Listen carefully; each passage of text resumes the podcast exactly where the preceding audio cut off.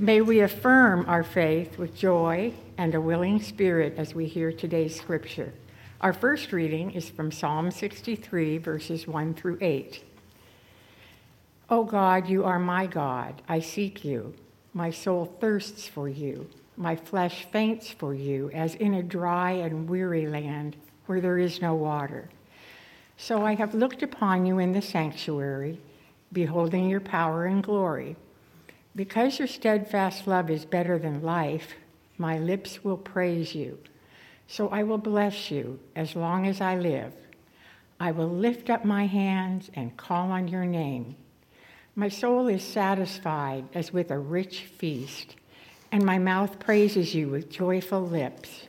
When I think of you on my bed and meditate on you in the watches of the night.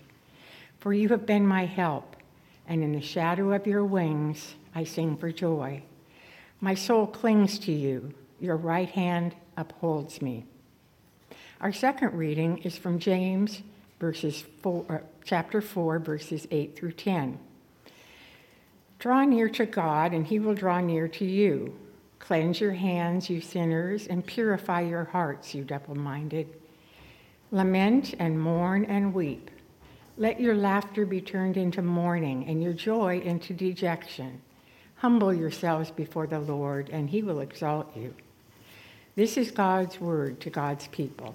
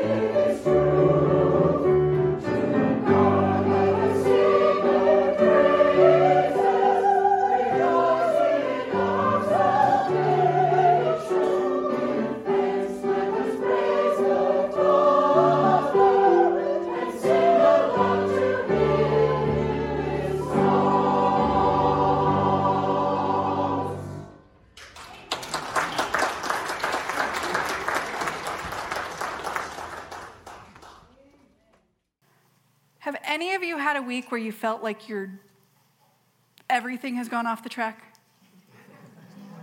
I'm taking by the yes, the, the, the, laughter, that you may know what I'm talking about.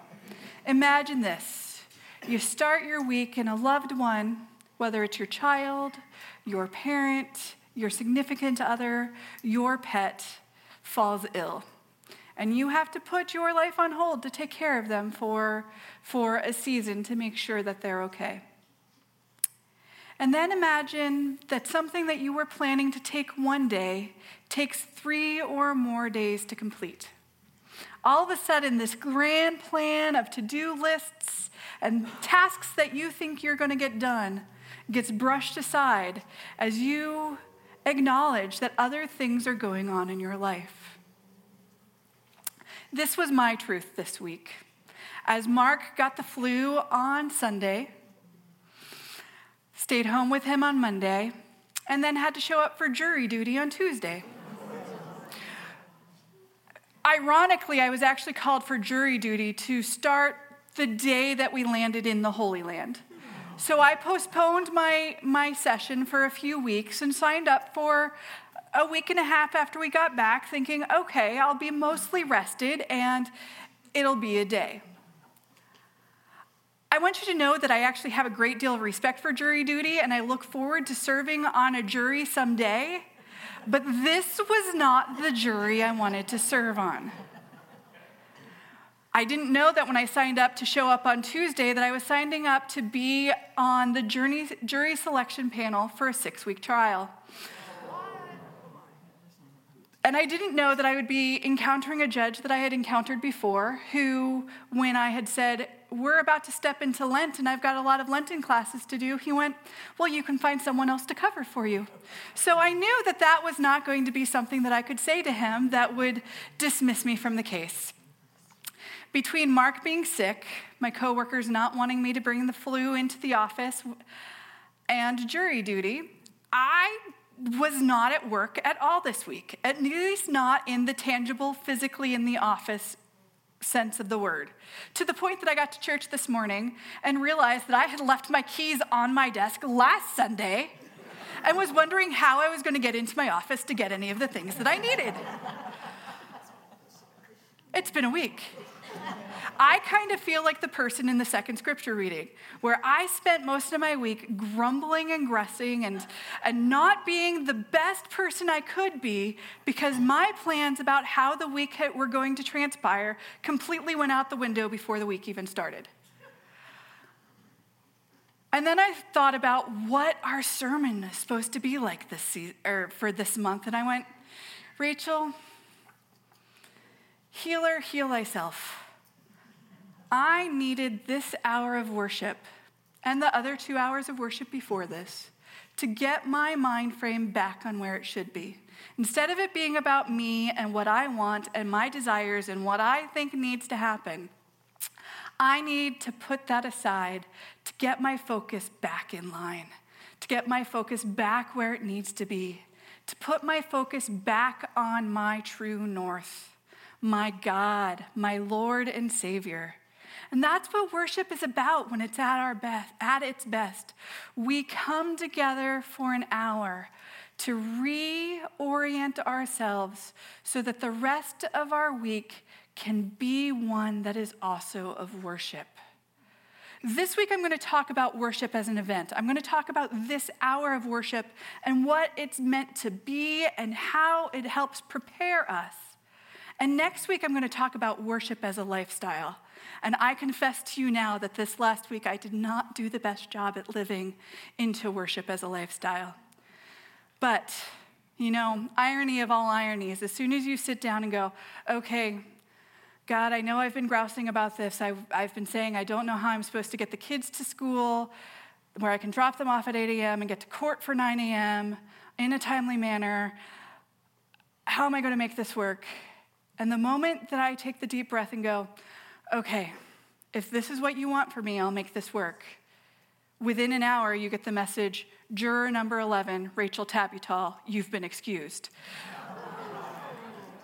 so there was a part of me that went, whew, All right, I don't have to prepare figuring out how I'm going to be gone from the family for six weeks.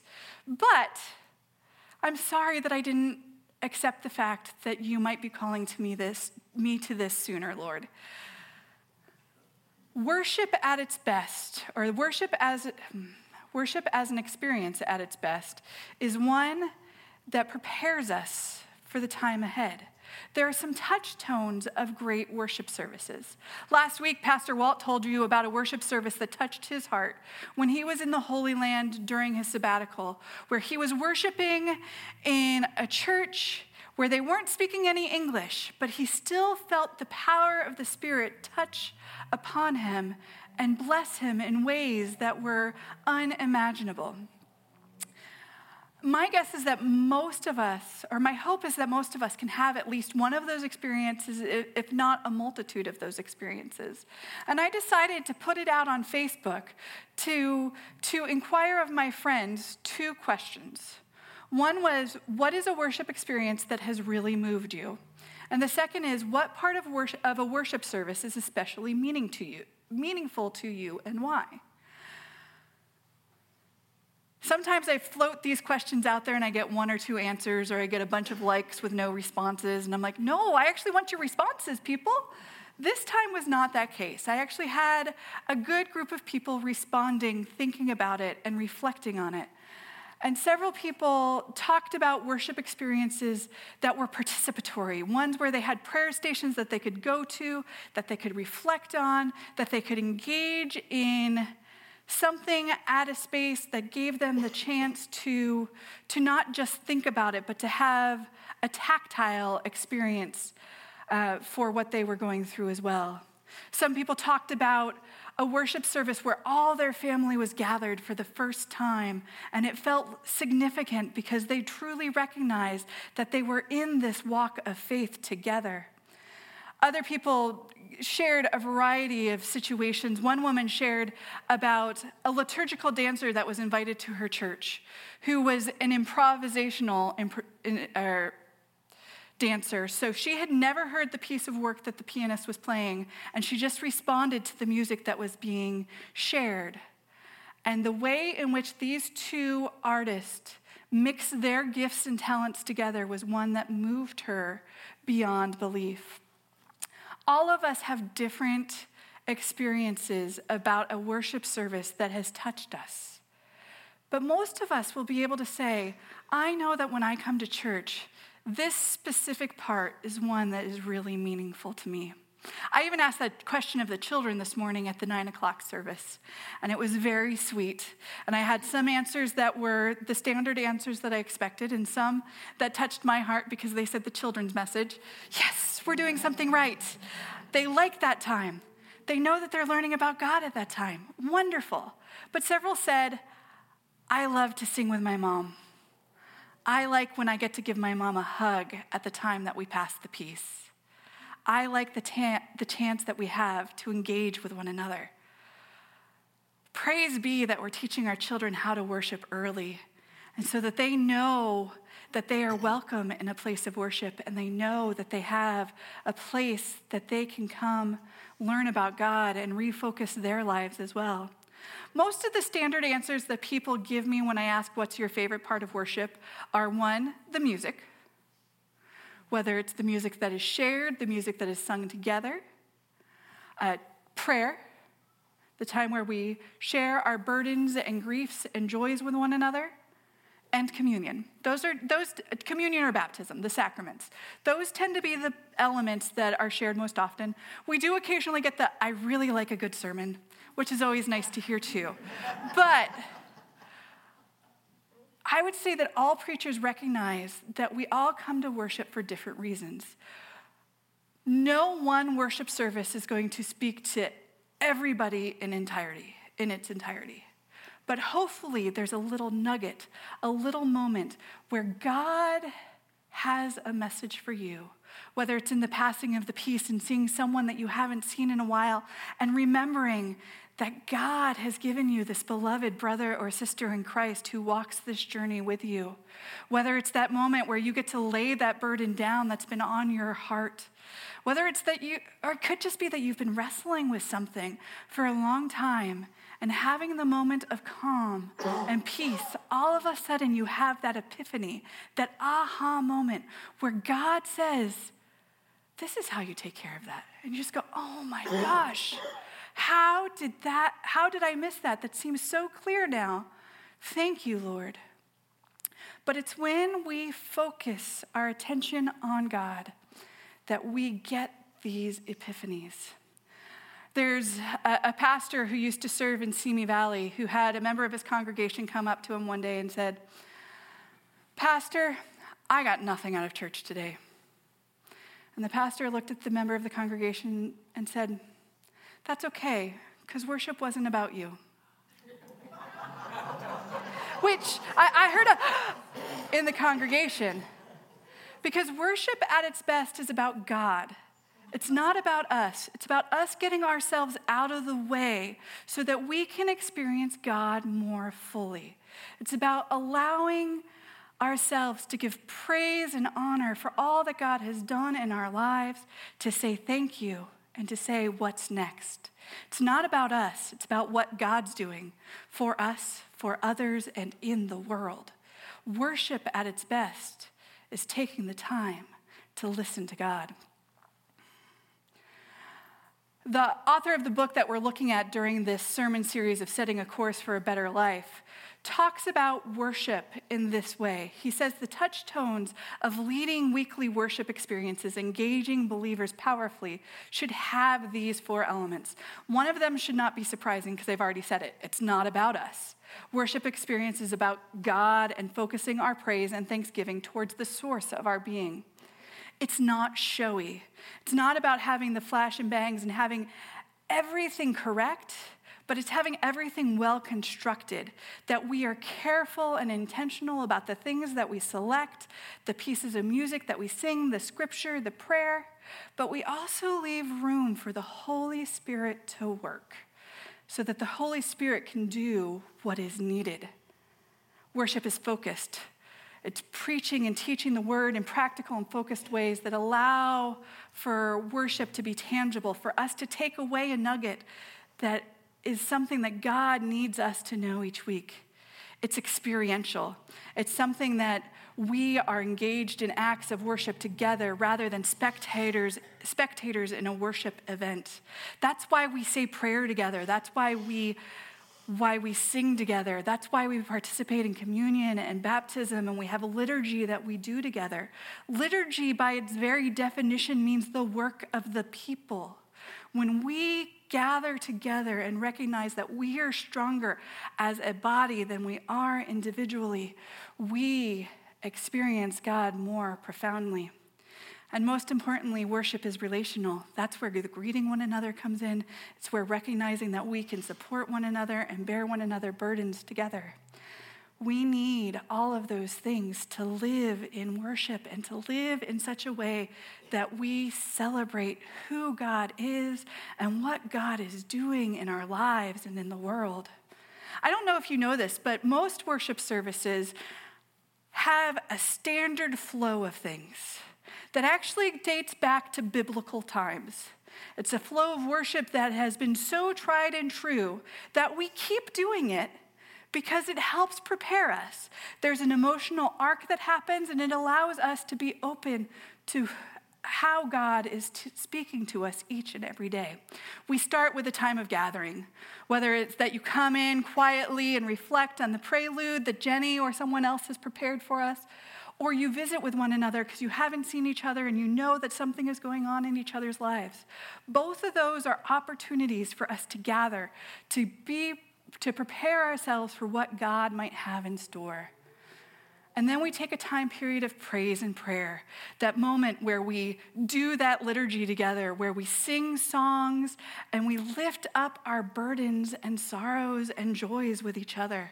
That allows us to open our hearts in such a way that God's Spirit can intervene, can work into the openings that we have allowed so that we might hear something new, so that we might experience how God is offering us transformation this day.